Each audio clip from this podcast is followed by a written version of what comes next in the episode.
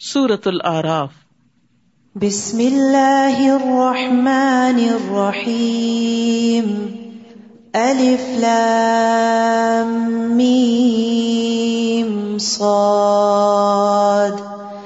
کتاب انزل الیک فلا یکن فی صدرک حرج منه. فلا يكن في صدرك حرج منه لتنذر به وذكرى للمؤمنين.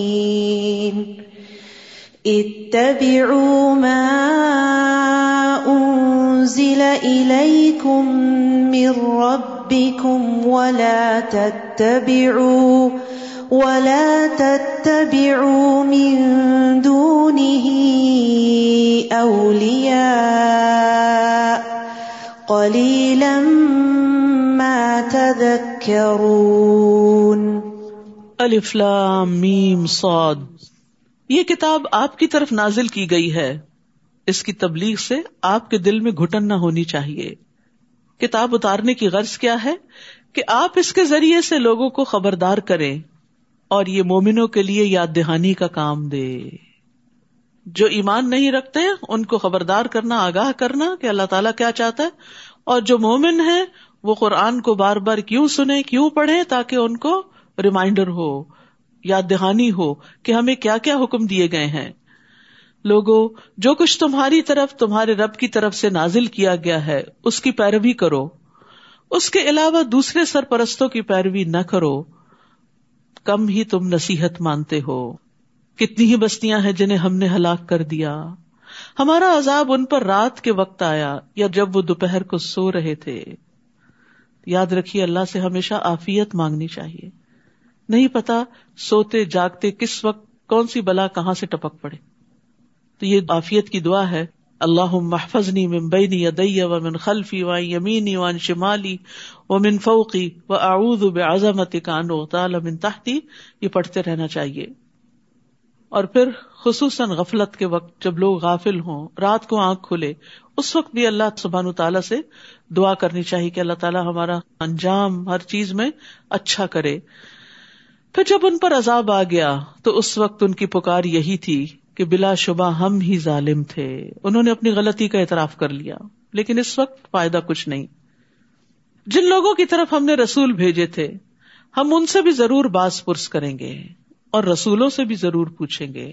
یعنی قیامت کے دن ہر انسان سے سوال ہوگا۔ نبی صلی اللہ علیہ وسلم نے فرمایا، تم میں سے ہر شخص نگران ہے اور اس سے اس کی ریت کے متعلق سوال کیا جائے گا۔ یعنی شوہر بھی، بیوی بھی، حتیٰ کے غلام بھی۔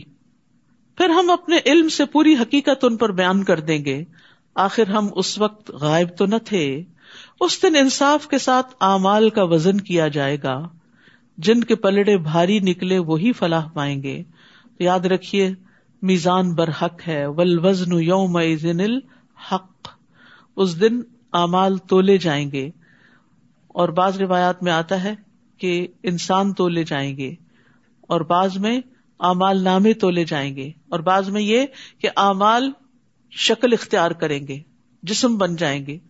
اور جیسے ایک لکما پہاڑ برابر ہو جائے گا تو وہ پہاڑ رکھ دیا جائے گا میزان کے اندر اور وہ میزان اتنا بڑا ہے کہ جس میں زمین و آسمان رکھے جا سکتے ہیں۔ نبی صلی اللہ علیہ وسلم نے فرمایا، قیامت کے دن بڑے بڑے ترازو رکھے جائیں گے۔ بس اگر اس میں آسمانوں اور زمین کا وزن کرنا چاہیں تو میزان کی وسط اس سے زیادہ ہوگی۔ فرشتے پوچھیں گے، یہ ترازو کس کے لیے وزن کرے گا؟ اتنا بڑا ترازو، یہ کس کے لیے؟ تو اللہ تعالیٰ فرمائیں گے، میں اپنی خلقت میں سے جس کے لیے چاہوں گا۔ تو فرشتے کہیں گے سبحا نہ کما ابد نہ کا حق کا عبادت اللہ تو پاک ہے، ہم تیری عبادت ویسی نہ کر سکے جیسا کہ کرنے کا حق۔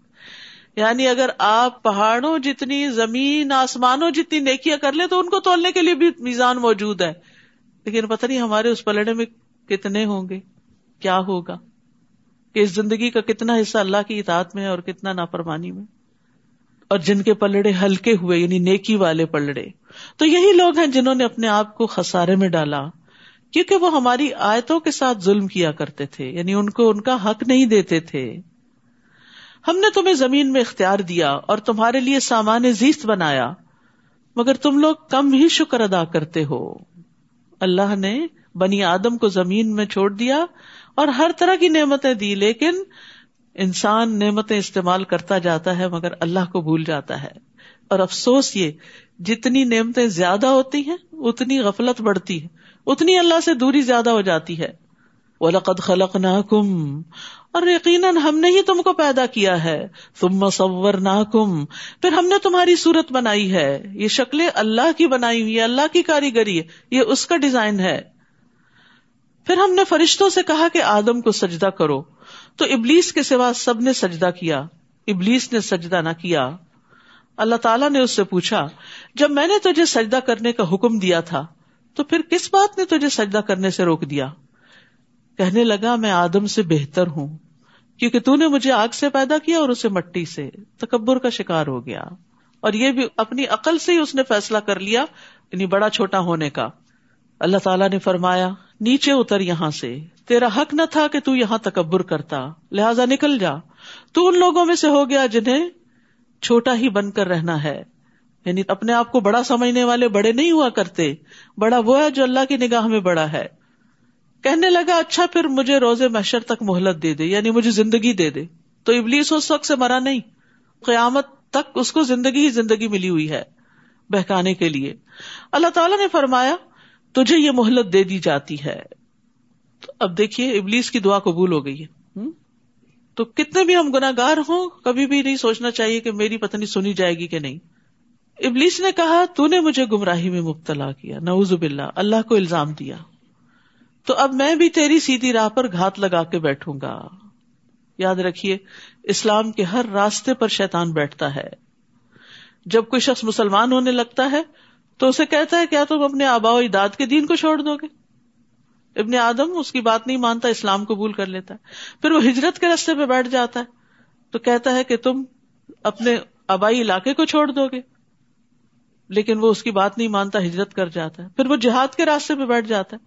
کہتا ہے، کیا تم جہاد کرنے جا رہے ہو؟ یہ تو نفس اور مال کے بارے میں مشقت میں پڑنا ہے۔ تم لڑو گے تو قتل کر دیے جاؤ گے۔ تمہاری بیوی سے نکاح کر لیا جائے گا، تمہارا مال تقسیم کر لیا جائے گا۔ لیکن اس کی بات نہیں مانتا اور وہ جہاد کرتا ہے۔ پھر رسول اللہ صلی اللہ علیہ وسلم نے فرمایا، جس نے شیطان کے ساتھ ایسا کیا، تو اللہ عزا و پہ حق ہے کہ وہ اسے جنت میں داخل کرے۔ اور جو قتل کیا گیا، تو اللہ عزا و پہ حق ہے کہ اسے جنت میں داخل کرے۔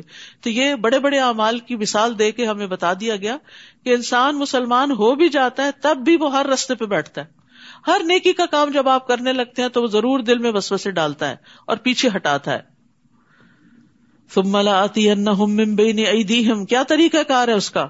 پھر انسانوں کو آگے سے، پیچھے سے، دائیں سے، بائیں سے، ہر طرف سے گھیروں گا، بہکاؤں گا انہیں، اور اپنی راہ پہ ڈال دوں گا یعنی نافرمانی کی راہ پہ۔ اور تو ان میں سے اکثر کو شکر گزار نہ پائے گا۔ یاد رکھیے، سارے غم و پریشانیوں کی بنیادی وجہ نہ شکری ہے۔ نعمتیں نظر نہیں آتی۔ نعمتوں پر خوشی نہیں ہے۔ جو ملا ہے اس پہ راضی نہیں۔ جو ملا ہے اس کو دیکھتے ہی نہیں۔ اور جو ہاتھ سے چلا جاتا ہے صرف اس کے لیے رونا روتے رہتے ہیں۔ تو یہ شیطان کا سب سے بڑا ہتھ کنڈا اور وار ہے کہ وہ انسانوں کو شکر گزار نہیں ہونے دیتا۔ تو ابلیس دو راستے بھول گیا تھا، اوپر کا اور نیچے کا۔ تو ابن عباس کہتے ہیں، اس نے یہ نہیں کہا کہ میں اوپر سے بھی آؤں گا، کیونکہ اسے علم ہے کہ ان کے اوپر اللہ ہے۔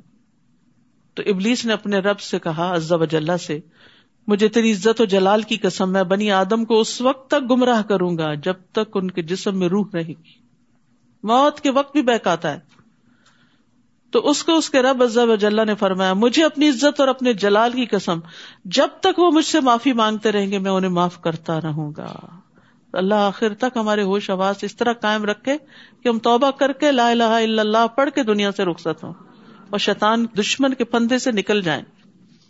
کیونکہ اس وقت بھی بہکاتا ہے، تمہیں تمہارا علم کام آ گیا، تم تو بڑے نیک تھے، تمہیں تو فکر کی بات ہی نہیں۔ اللہ تعالیٰ نے فرمایا، یہاں سے نکل جا۔ تو میری درگاہ سے ٹھکرایا ہوا اور رسوا شدہ مخلوق ہے۔ یاد رکھ، انسانوں میں سے جو بھی تیری پیروی کرے گا، تیرے سمیت ان سب سے جہنم کو بھر دوں گا۔ استغفر اللہ۔ تو شیطان کا راستہ جہنم کا راستہ ہے۔ سرات مستقیم جنت کا راستہ ہے۔ اور اے آدم، تو اور تیری بیوی دونوں اس جنت میں رہو اور جہاں سے جی چاہے کھاؤ، مگر اس درخت کے قریب بھی نہ جانا، ورنہ ظالموں میں سے ہو جاؤ گے۔ بس ایک درخت سے روک دیا گیا، باقی سب آزادی۔ اور یہ سب امتحان کے لیے ہو رہا تھا۔ پھر شیطان نے ان دونوں کے دل میں وسوسا ڈالا۔ تاکہ ان کی شرم گاہیں جو ایک دوسرے سے چھپائی گئی تھی ان کے سامنے کھول دے یعنی ان کو ننگا کرنا چاہتا تھا۔ لباس انسان کی عزت بھی ہے، زینت بھی ہے، سطر کا باعث بھی ہے۔ اس کے قابل شرم حصوں کو چھپاتا ہے اور اس کو خوبصورت بناتا ہے۔ گندگی والے مقامات اگر لوگوں کو نظر آتے رہے تو لوگ نفرت کریں۔ لیکن شیطان نے ان کے لیے ایسی چال چلی کہ ان کا لباس اتر جائے۔ تمہیں تمہارے رب نے اس درخت سے صرف اس لیے روکا ہے کہ کہیں تم فرشتے نہ بن جاؤ یا تم ہمیشہ یہاں رہنے والے نہ بن جاؤ۔ کیسا دھوکا دیا۔ بھلوا دیا کہ یہاں تو ہمیشہ رہنا ہی نہیں ہے، تو ٹیسٹ کے لیے آئے ہیں یہاں۔ تو یاد رکھیے، آج دنیا میں بھی شیطان انسان کے پیچھے ہوتا ہے اور وہ برائیوں کو اس کے لیے خوشنما بناتا ہے، اس کو بس بسے ڈالتا ہے۔ اور جن چیزوں سے اللہ نے روکا ہے، ان کے فائدے بتاتا ہے۔ تو اس لیے بڑا ضروری ہے کہ شیطان کی چالوں کو سمجھے یہ کتاب ہے عربی کی، اس کا ترجمہ اور اس کے آڈیوز وغیرہ موجود ہے مقاعد الشیطان کی شیطان کیسے کیسے چالیں چلتا ہے۔ تو ہم سب کو اپنے دشمن کی چالوں کا پتا ہونا چاہیے۔ وقاسم پھر ان دونوں کے سامنے قسم کھا لی کہ میں فی الواقع تمہارا خیر خواہ ہوں۔ سبحان اللہ۔ سخت جھوٹا۔ لیکن جھوٹی قسم کھا کے تسلی دلا رہا ہے۔ چنانچہ ان دونوں کو دھوکا دے کر آہستہ آہستہ اس نے اپنی بات پہ مائل کر ہی لیا۔ پھر جب انہوں نے اس درخت کو چکھ لیا، فلما ذاق وہ چکا ہی تھا۔ ایک ہی لکما منہ میں ڈالا تھا۔ پیٹ بھر کے نہیں کھایا تھا۔ چکھا ہی تھا تو ان کی شرم گاہیں ایک دوسرے پہ ظاہر ہو گئی وہ نورانی لباس جنت کا لباس اتروا لیا گیا اور وہ جنت کے پتے اپنی شرم گاہوں پہ چپکانے لگے کیونکہ حیا فطری طور پر انسان کے اندر رکھ دیا گیا ہے۔ اس وقت ان کے رب نے انہیں پکارا کہ کیا میں نے تمہیں اس درخت سے روکا نہ تھا؟ اور یہ نہ کہا تھا کہ شیطان تمہارا کھلا دشمن ہے؟ قالا دونوں کہنے لگے، ربنا ظلمنا انفسنا و علم تغفر لنا و ترحمنا لنکونن من الخاسرین۔ اے ہمارے رب، ہم نے اپنے آپ پر ظلم کیا۔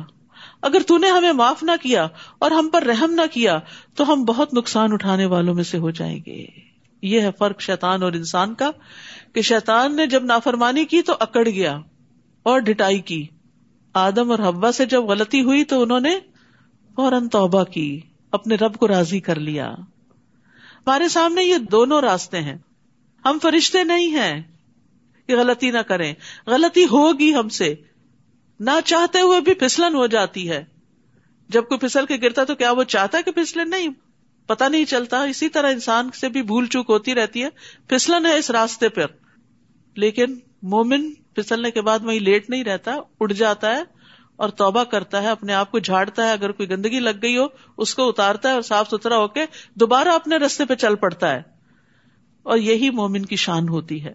جبکہ شیتانی روش کیا ہے شیتانی طریقہ کیا ہے؟ غلطی ہو جائے، اکڑ جاؤ۔ تعویلیں دو، دوسرے کو بلیم کرو۔ جیسے شیتان نے کیا تھا کہ اللہ تعالیٰ کو بلیم کر رہا تھا۔ تو ہمیں سوچنا چاہیے کہ کسی بھی غلطی پر ہمارا رویہ کیا ہوتا ہے؟ دوسروں کو بلیم کر کر کے خوش رہتے ہیں اور اپنے آپ کو جسٹیفائی کرتے رہتے ہیں یا اللہ سے معافی مانگ لیتے ہیں اور بندوں سے بھی سوری کر لیتے ہیں۔ ہم نے اپنے آپ پر ظلم کیا۔ اگر تو نے ہمیں معاف نہ کیا اور ہم پر رحم نہ کیا یعنی معافی بھی چاہیے اور رحم بھی چاہیے، تو ہم بہت نقصان اٹھانے والوں میں سے ہو جائیں گے۔ فرمایا، تم سب یہاں سے نکل جاؤ، تم ایک دوسرے کے دشمن ہو۔ اب تمہارے لیے زمین میں جائے کرار اور ایک مدت تک سامان زیست ہے۔ پھر فرمایا، اسی زمین میں تم زندگی بسر کرو گے، اسی میں مرو گے۔ مریخ پہ نہیں جانا، اور اسی سے دوبارہ نکالے جاؤ گے۔ انسانوں کے لیے رہنے کی جگہ زمین ہی ہے۔ اے بنی آدم، ہم نے تم پر لباس نازل کیا، جو تمہاری شرم گاہوں کو ڈھانپتا ہے اور زینت بھی ہے۔ لباس کے دو مقاصد بتا دیے گئے۔ سطر کو بھی ڈھانپتا ہے اور خوبصورتی بھی۔ اور لباس تو تقوا ہی کا بہتر ہے وہ لباس التقوا یہ اللہ تعالیٰ کی نشانیوں میں سے ایک نشانی ہے۔ یعنی لباس اللہ کی نشانیوں میں سے ایک نشانی ہے۔ شاید لوگ کچھ سبق حاصل کریں۔ بخاری میں بڑا خوبصورت باب ہے، کتاب الباس اس کو اگر پڑھا جائے تو پوری ہدایات ملتی ہیں کہ ہمیں کس قسم کا لباس پہننا چاہیے۔ آپ صلی اللہ علیہ وسلم کو سفید لباس پسند تھا۔ بہت قیمتی لباس پسند نہیں کرتے تھے۔ اے بنی آدم ایسا نہ ہو کہ شیطان تمہیں فتنے میں مبتلا کر دے۔ جیسے اس نے تمہارے والدین کو جنت سے نکلوا دیا تھا۔ خبردار کیا جا رہا ہے۔ وہ جو تمہارے والدین کا دشمن تھا، وہ تمہارا بھی دشمن ہے۔ ان کو نکلوایا تھا، کہیں تمہیں بھی جنت سے محروم نہ کرے۔ اور ان سے ان کے لباس اتروا دیے تھے تاکہ ان کی شرم گاہیں انہیں دکھلا دے۔ تو دنیا میں شیطان کو انسان پہ قابو پانے کا ایک بہت اچھا طریقہ کیا ہے کہ اس کو ننگا کر دیا جائے۔ یعنی ریویلنگ ڈریسز اور اس میں آپ دیکھیے کہ مردوں کے مقابلے میں عورتیں زیادہ ریویلنگ ڈریسز پہنتی ہیں کہ جن سے جسم ننگا ہوتا ہے۔ بعض اوقات شادی کے موقع پہ ایسے ڈریسز یا تو سلیو لیس یا اور وغیرہ کے بازو لگا لیتے ہیں جو نہ ہونے کے برابر۔ اسی طرح بعض اوقات اتنا ٹائٹ لباس کے جس سینے کو ڈھانکنے کا حکم دیا، وہی سب سے زیادہ نمایاں ہو رہا ہوتا ہے۔ اس کو عورت کی آزادی سمجھ دیا گیا۔ یہ بھی ایک خوش فہمی ہے کہ اپنے جسم کو نمایاں کرنا آزادی کہاں کی اس کے بعد جس طرح کی مشکلات آتی ہیں، وہ انسان کو آزاد تو نہیں رہنے دیتی، جس طرح کی ہراسمنٹ ہوتی ہے اور جس طرح کی پریشانیاں دیکھنی پڑتی ہیں، ان کاموں سے وہ آزادی نہیں ہے۔ عورت کے لیے عزت کا مقام اس کی قابلیت ہے، اس کا تقوی ہے کہ وہ اپنے اعمال کی بنا پر مقام پیدا کرے، نہ کہ اپنے جسم کو ننگا کر کے دوسروں کی نظر میں جچے اور دوسروں کے لیے ایک زینت کا سامان بن جائے۔ تو تنگ لباس یا چھوٹا لباس یا باریک لباس پہن کر انسان دراصل دوسروں کے ہاتھ میں پپٹ سا بن جاتا ہے کہ جیسے وہ چاہتے ہیں ہم ویسے ایکٹ کر رہے ہیں۔ اس طرح بن رہے ہیں۔ پپٹ کیا ہوتی؟ کہ آپ جس طرح اس کو چلاتے ہیں ویسے وہ چلتی۔ تو اگر ہم لوگوں کے چلانے پہ چل رہے ہیں، جیسا وہ لباس پسند کرتے ہیں، ہم وہ پہن رہے ہیں، تو پھر ہماری اپنی سوچ سمجھ کہاں ہے؟ اور اللہ کا حکم کہاں ہے؟ تو یاد رکھیے، عورت کے لیے خاص طور پر ایک بہت بڑی آزمائش ہے۔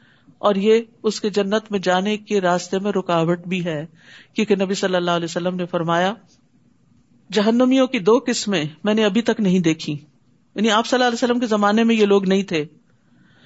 ایک وہ جن کے پاس بیل کے دموں جیسے کوڑے ہوں گے جن سے وہ لوگوں کو ماریں گے یعنی ظالم حکمران۔ دوسری وہ عورتیں جو کپڑے پہننے کے باوجود ننگی ہوں گی، مائل ہونے والی اور دوسروں کو مائل کرنے والی۔ یعنی خود مردوں کی طرف اٹریکٹ ہوں گی اور ان کو اپنی طرف اٹریکٹ کریں گی۔ ان کے سر بختی اونٹ کے کوہان کی طرح ہیں، خاص طور پر ہیئر اسٹائل کی بات کی گئی ہے۔ اونچے سر۔ ایسی عورتیں جنت میں داخل نہیں ہوں گی اور نہ ہی اس کی خوشبو پائیں گی۔ حالانکہ اس کی خوشبو اس اس طرح لمبے فاصلے سے آتی ہے۔ تو یاد رکھیے، اللہ سبحان تعالیٰ نے قرآن میں اور نبی صلی اللہ علیہ وسلم نے سنت میں واضح کر دیا کہ ایک عورت کا لباس کیسے ہونا چاہیے۔ مردوں کا بھی یعنی کہ مردوں کو اجازت ہے، کیونکہ اہل عرب جو تھے، ننگے طواف کرتے تھے، شیطان نے ان کو یہ سجھا دیا کہ جن کپڑوں میں تم گناہ کرتے ہو، ان میں تم اللہ کی عبادت نہ کرو۔ حالانکہ اللہ سبحانہ تعالیٰ کو حکم کیا تھا؟ خزو زینت کو مندا کل مسجد۔ ہر عبادت گاہ میں اپنی زینت اختیار کرو یعنی مناسب لباس پہن کر عبادت کرو۔ اے بنی آدم، ایسا نہ ہو کہ شیطان تمہیں فتنے میں مبتلا کر دے۔ جیسا کہ اس نے تمہارے والدین کو جنت سے نکلوا دیا اور ان سے ان کے لباس اتروا دیے تاکہ ان کی شرم گاہیں انہیں دکھلا دے۔ وہ اور اس کا قبیلہ تمہیں ایسی جگہ سے دیکھتے ہیں جہاں سے تم انہیں نہیں دیکھ سکتے۔ ہم نے شیتانوں کو ان لوگوں کا سرپرست بنا دیا ہے جو ایمان نہیں لاتے یعنی وہ ان پر خوب مسلط رہتے ہیں۔ اور جب وہ کوئی شرمناک کام کرتے ہیں تو کہتے ہیں، ہم نے اپنے باپ دادا کو اسی طریقے پر پایا یعنی ننگے طواف کرنے وغیرہ کا طریقہ۔ اور اللہ نے ہمیں ایسا کرنے کا حکم دیا ہے۔ یعنی غلط بات کو اللہ کی طرح منسوب کرتے ہیں۔ تقوا کا خود ساختہ معیار۔ آپ ان سے کہیے کہ اللہ کبھی بے حیائی کا حکم نہیں دیتا۔ کیا تم اللہ کے ذمے ایسی باتیں لگاتے ہو جو تم جانتے نہیں؟ آپ کہہ دیجیے میرے رب نے تو انصاف کا حکم دیا ہے۔ اور اس بات کا کہ ہر مسجد میں نماز کے وقت اپنی توجہ ٹھیک اسی کی طرف رکھو یعنی عبادت خالصتاً اللہ کے لیے۔ اور پھر دین کو اسی کے لیے خالص کرتے ہوئے اس کو پکارو۔ جس طرح اس نے تمہیں پہلے پیدا کیا، اسی طرح تم پھر دوبارہ پیدا کیے جاؤ گے۔ ایک فریق کو تو اس نے ہدایت دی اور دوسرے فریق پر گمراہی واجب ہو گئی، کیونکہ انہوں نے اللہ کو چھوڑ کر شیتانوں کو اپنا سرپرست بنا لیا تھا۔ پھر وہ یہ بھی سمجھ رہے ہیں کہ وہ سیدھی راہ پر ہیں۔ یعنی بہت سے لوگ اس دھوکے میں مبتلا ہیں، غلط کرتے ہوئے اپنے آپ کو جسٹیفائی کرتے ہیں اور اپنے آپ کو صحیح سمجھتے ہیں۔ اور اگر ان کو روکا جائے کہ ایسا نہ کرو تو وہ ان کو الٹا غلط کرار دیتے ہیں۔ اے بنی آدم، جب بھی کسی مسجد میں جاؤ تو آراستہ ہو کر جاؤ۔ صاف ستھرے آنا چاہیے عبادت گاہوں میں، کیونکہ اس سے اپنی عبادت بھی متاثر ہوتی ہے اور دوسرے کی بھی۔ جب انسان صاف ستھرا ہوتا ہے، اچھے لباس میں ہوتا ہے تو پھر ایکٹیولی ورشپ کرتا ہے۔ یعنی اس کی عبادت میں ایک نشات ہوتا ہے۔ ورنہ سستی کے مارے اور یون کر رہا ہے اور تھکا ہوا ہے اور تو دوسرے بھی ساتھ اس کے ویسے ہی ہو جاتے ہیں۔ اور کھاؤ پیو لیکن اصراف نہ کرو، کیونکہ اللہ اصراف کرنے والوں کو پسند نہیں کرتا۔ تو یہاں زینت کی بات جو کی گئی، زینت سے مراد اچھے کپڑے، مسواک اور خوشبو ہے۔ لیکن عورتوں کو مسجد میں خوشبو لگا کے آنے سے منع کیا گیا ہے تاکہ مردوں کی عبادت میں خلل نہ ہو اٹریکٹ نہ ہو اس طرف۔